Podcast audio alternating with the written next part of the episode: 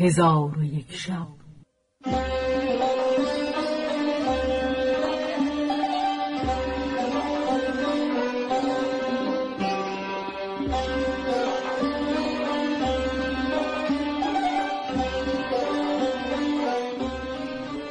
داستانهایی برآمده از ژرفای تاریخ و تمدن و فرهنگ مشرق زمین.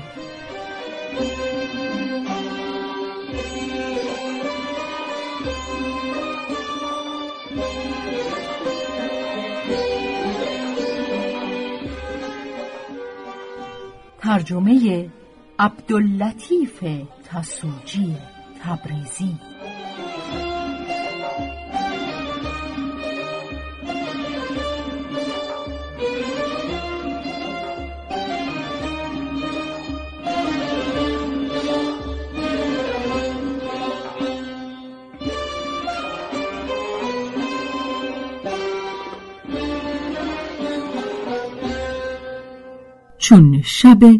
یکصد و چهل و هشتم برآمد.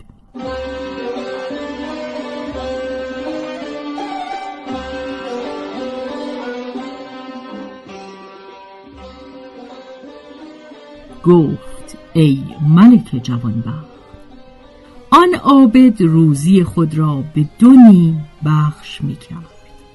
نیمه خود می‌خورد و نیمه دیگر به کبوتران می‌داد و عابد به فزونی نسل کبوتران دعا می گفت نسل ایشان افزون گردید. کبوتران به جز آن کوه که عابد بدانجا بود در مکان دیگر جای نداشتند و سبب گرد آمدن ایشان در نزد عابد بسیاری تسبیح کبوتران بود و کبوتران را تسبیح این منزه است آفریننده آفریدگان و بخش کننده روزی و برپا کننده آسمان ها و گسترنده سرزمین ها پس از آن یک جفت کبوتر با فرزندان خود در عیش و نوش همی زیستند تا اینکه پارسا بمرد. کبوتران پراکنده شدند و در شهرها و کوهها جای گرفتند. حکایت شبان و فرشته. گفتند که در پاره کوه ها چوپانی بود پاک دامن و با خرد و با دین و گوسفندان چرانیده از شیر و پشم آنها سودمند می‌شد و آن کوه درختان و چراگاه و درندگان بسیار داشت. ولی درندگان به چوپان و گوسفندان متعرض نمی شدند و پیوسته شبان در آن کوه آسوده به سر می برد و از برای کار دنیا محزون نمی گشت. از آنکه نیک بخت و مایل پرستش خدا بود. اتفاقا بیماری سختش روی داد. در آن کوه به قاری شد و گوسفندانش بامدادان به چرا رفته شامگاه به سوی قار برمیگشتند. پس پروردگار خواست که شبان را امتحان کند و شکیبایی او بیازماید. فرشته ای به صورت زن خوب روی به نزد شبان بفرستاد و فرشته در پیش شبان بنشست. چون شبان آن زن را به نزد خود نشسته دید تنش لرزیدن گرفت. با او گفت سبب آمدن تو بدین جا چیست که تو را حاجتی با من نیست و میانه من و تو مودت نبوده؟ فرشته با او گفت ای جوان مگر حسن و جمال من نمی بینی و بوی خوش من نمی شنوی و حاجت مردان را به زنان نمیدانی؟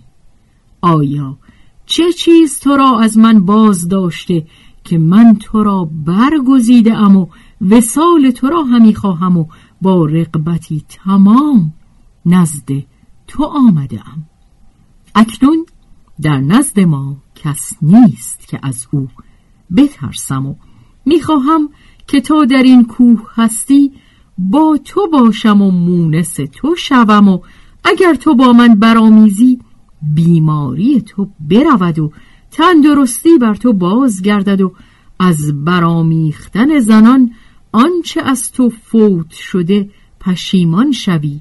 من تو را پند گفتم پند مرا بشنو و با من برامیز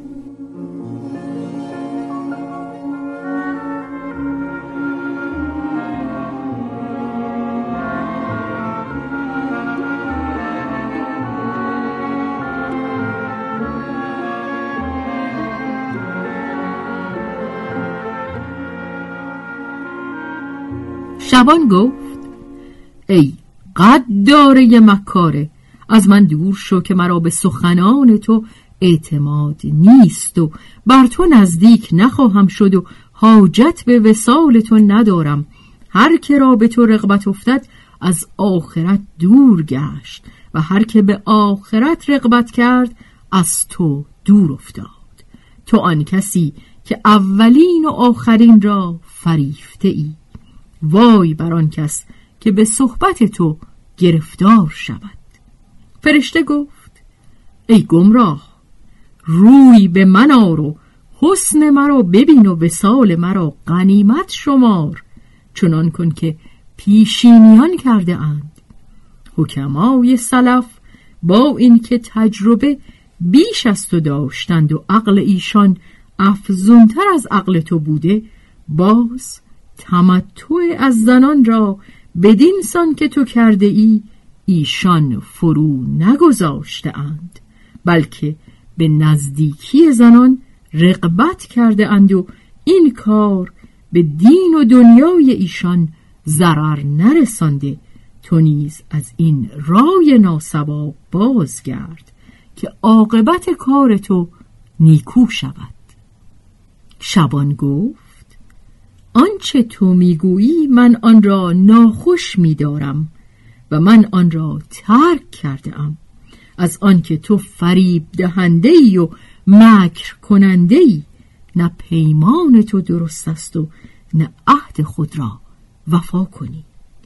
بسا بدی ها که در زیر خوبی خود پنهان داری و بسا نیکوکاران را فریب داده و مفتون ساخته ای که عاقبت کارش به پشیمانی کشیده. از من بازگرد که تو خود را از بحر فساد دیگران اصلاح کرده ای. آنگاه شبان عبای خود بر سر کرده مشغول ذکر پروردگار شد. فرشته چون یقین ثابت و پرستش محکم او را بدید از نزد او بیرون شد و به آسمان رفت. به نزدیکی شبان دهی بود و در آن ده مردی نیکوکار جای داشت که مکان او نشناختی. در خواب حاطفی را دید که می‌گوید که در نزدیکی تو در فلان مکان مردی نکوکار هست. به نزد او رو و در زیر حکم او باش. چون بامداد شد عابد به سوی او برفت. گرمی هوا بر او غلبه کرد. به سایه درختی شد که در نزد آن درخت چشمه بود روان. از بحر راحت در سایه درخت بنشست که ناگاه پرندگان و وحشیان به آشامیدن آب بدان چشمه گرد آمدند. چون آبد را در آنجا نشسته دیدند برمیدند و بازگشتند. آبد گفت که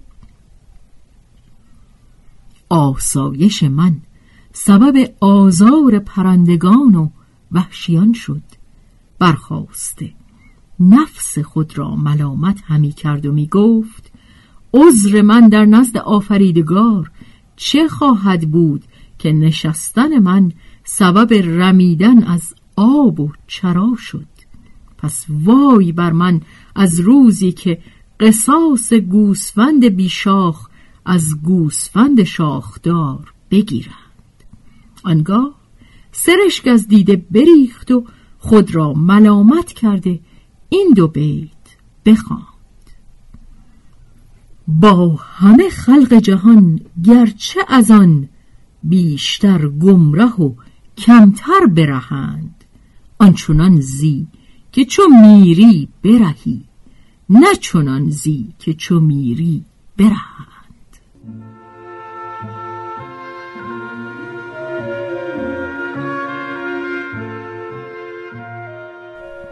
پس از آن برخواسته گریان و حیران همی رفت تا به نزد شبان رسید و سلامش گفت. او رد سلام کرده یکدیگر را در آغوش کشیدند. پس از آن شبان گفت که سبب آمدن تو بدین مکان چیست که هیچ کس از آدمیان نزد من نمی آید؟ عابد گفت در خواب کسی مکان تو را به من باز نمود و مرا به آمدن نزد تو بفرمود. من به فرمان او به سوی تو آمدم. شبان به صحبت او خرسند و خوشدل شد و در کوه در همان غار به پرستش پروردگار مشغول شدند و پیوسته در آن مکان پرستش پروردگار می کردند و از گوشت و شیر گوسفندان میخوردند و از مال و فرزند مجرد بودند تا به مقام یقین برسیدند. ملک شهریار گفت ای شهرزاد مرا زاهد کردی و از کشتن زنان و دختران پشیمان گشتم و از کردار ناسواب خود به ندامت اندرم. اگر از پرندگان حکایتی داری بازگو.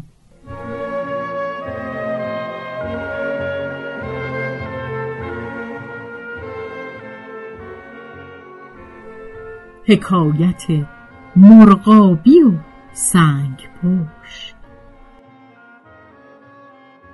شهرزاد گفت ای ملک جوانبخت چون این شنیدم که روزی مرغی از مرغان آب بر هوا بلند شد و از آنجا به سنگی در میان آب که روان بود فرود آمد و بر سنگ ایستاده بود که دید جیفه ای را آب بیاورد و در کنار همان سنگ بداشت. آن مرغ بدون نزدیک رفته نیک نظر کرد. دید که جیفه آدمیزاد است و زخم شمشیر و نیزه در تن او هست. با خود گفت این کشته بدکردار و ستمگر بوده است که جمعی به دو گرد آمده او را کشته و از شر او ایمن گشته اند. مرغابی به حیرت بر آن جیفه نظر می کرد که ناگاه کرکس ها و عقاب ها جیفه را احاطه کرده. چون مرغابی این را بدید حراس کرد و گفت دیگر مرا در این مکان بودن نشاید. پس از آن مکان بپرید. مکانی همی جست که در آنجا منزل کند تا آن جیفه از آنجا برطرف شود و سبا و پرندگان از آن مکان دور شوند و آن مرغ همی پرید تا به درختی که در میان نهر آب بود بنشست و به دوری وطن محزون و ملول بود و با خود می گفت که اندوه پیوسته با من است و به هر جا که روم او نیز همی آید. من در مکان خیشتن به راحت اندر بودم. چون جیفه را بدیدم خرسند و فرهناک شدم و گفتم این روزی من است که خدا به سوی من فرستاده. ولی اکنون شادی من به حزن و فرح من به اندوه بدل شد و جیفه را مرغان سبا از من بگرفتند و در میان من و او حاجب و حائل شدند و در دنیا امید به جایی نماند. که زندگانی توانم کرد. ولی خردمندان فریب او نخوردند و هر کس فریب آن خورد و بر او اعتماد کند در روی زمین به نادانی خواهد زیست.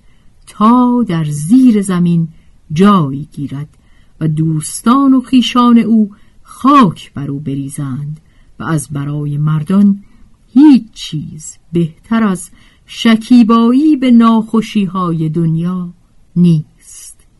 پس از آن مرغابی در آن خیالات بود که ناگاه سنگ پشت نرینهی از آب بالا آمد و بدان مرغ نزدیک شد و سلامش کرد و گفت ای خاجه سبب چیست که از مکان خود دور گشته ای گفت دشمنان بدانجا فرود آمده اند و خردمند به ملاقات دشمن شکیبا نتواند بود و در این معنی شاعر نیکو گفته پیش از آدم ز دست کوتاهی دوستی داشت مرغ با ماهی آدمی در زمین چو بپراکند ماهی از مهر مرغ دل برکند گفت بدرود باش و رو به فراز زان که من سوی آب رفتم باز. که به عالم نهاده نسلی ره که سر حیله و زروی شره. هم مرا زیر آب نگذارند هم تو را از هوا فرو دارند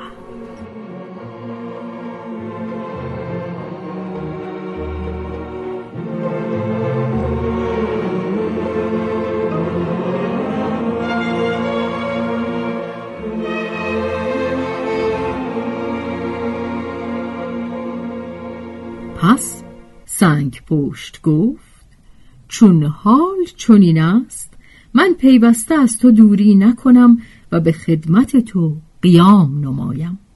از آنکه گفته اند هیچ مهنت چون مهنت دور افتادگان وطن نیست و چیزی که خردمندان را در کربت غربت تسلی دهد نخست شکیبا بودن و پس از آن اونس گرفتن با خداوندان صدق و صفاست و امید دارم که صحبت من تو را پسند افتد و از برای تو یار خدمتگزار باشم. چون مرغابی مقالت سنگ پشت بشنید با او گفت راست می‌گویی. من از دوری وطن و جدایی یاران مزاق زهر چشیدم و لذت مرگ دیدم. خردمند باید که در حزن و اندوه از یاران یاری جوید و با خداوندان وفا مونس شود و تحمل و شکیبایی پیشه کند که صبر خصلتی است پسندیده و در حادثات روزگار استراب و بیم از آدمی دور کند. سنگ پشت گفت بر تو باد دوری از استراب و بیم که دلتنگی و تشویش عیش مرد را ناقص کند و جوانمردی را ببرد. مرغابی گفت که من پیوسته از نوایب دهر و نزول حادثات ترسانم. سنگ پشت چون سخن او را بشنید پیش آمده جبین او را بوسه داد و با او گفت که پیوسته جماعت پرندگان از رای ثواب تو مشورت خواهند و همیشه تو بیم از ایشان برداری. چگونه خود محزون و اندوهگین هستی؟ آنگاه مرغابی به مکانی که جیفه در آنجا بود بپری. چون به آن سنگ برسید دید که پرندگان هیچ نمانده و از آن جیفه نیز جز استخوان بر جای نیست. در حال به نزد سنگ پشت بازگشت که او را از زوال دشمن آگاه کند. پس به نزد سنگ پشت برسید از آنچه دیده بود آگاهش کرد و به او گفت همی خواهم به مکان خود بازگردم و روی دوستان ببینم که خردمند از وطن خیش شکیبا نتواند بود. پس سنگ پشت نیز با او برفت و در آن مکان چیزی که سبب حراس و بیم باشد ندیدند. مرغابی را چشم روشن شد و این دو بیت برخوان المنت لله که نمردیم و بدیدیم دیدار عزیزان و به خدمت برسیدیم. در سایه ایوان سلامت ننشستیم تا کوه و بیابان مشقت نبریدیم. پس از آن با سنگ پشت در آن جزیره جا گرفتند و در عیش و نوش و شادی و نشاط همی گذاردند که ناگاه قضا شاهین گرسنه ای را به سوی مرغابی براند و او را به چنگال گرفته بکشت. چون عجلش در رسیده بود هزار کردن سودی نداد. ولی سبب هلاکش قفلت تسبیح بود. گویند او بدین سان تسبیح گوید. منزه است پروردگار ما در آنچه تقدیر و تدبیر کند. منزه است پروردگار ما در بینیاز و توهیدست کردن.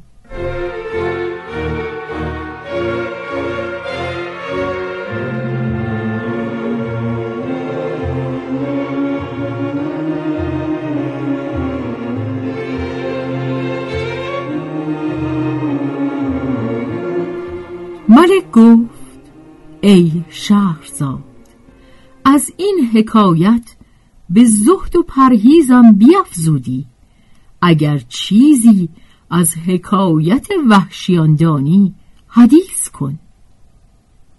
حکایت روباه و گرگ. شهرزاد گفت ای ملک بدان که روباهی و گرگی به یک جا منزل گرفتند و دیرگاهی به سر بردند. ولی گرگ به روباه ستم می کرد و روباه او را به مروت و مدارا اشارت می نمود و می گفت اگر تو ترک ستم نکنی و حق مرافقت به جا نیاوری بسا هست که خدا آدمیزاد بر تو چیره کند که او را مکر و خدعه بسیار است و او پرنده از هوا و ماهی از دریا سید کند و سنگ های سخت را پاره پاره از کوه بریده به سوی شهرها برد. تو انصاف پیشه کن و ستمگری بگذار تا عاقبت کار تو نیکو شود. گرگ سخن او نپذیرفته و به درشتی جواب داده گفت تو را به کارهای بزرگان کاری نباشد. پس از آن تپانچه به روباه زد که بی خود بیافتاد چون به خود آمد به روی گرگ بخندید و از گفته خود عذر خواست و این ابیات برخوان اگر آید ز دوستی گنهی به گناهی نباید آزردن ور زبان را به عذر بکشاید باید آن عذر او پذیرفتن. زان که نزدیک بخردان بتر است عف کردن از گناه کردن. چون گرگ ابیات بشنید عذر او بپذیرفت و گفت بعد از این سخنی که تو را سود ندهد مگو و آنچه تو را خشنود نکند مشنو. چون قصه به دینجا رسید بامداد شد و شهرزاد لب از داستان فرو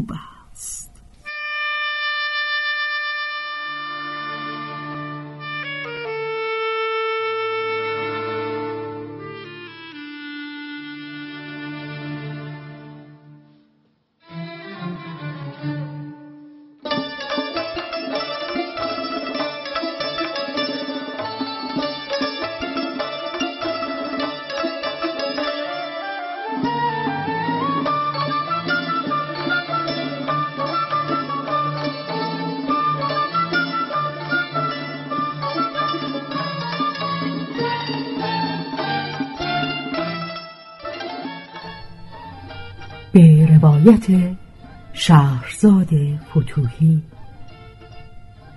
تنظیم از مجتبا میرسمیعی.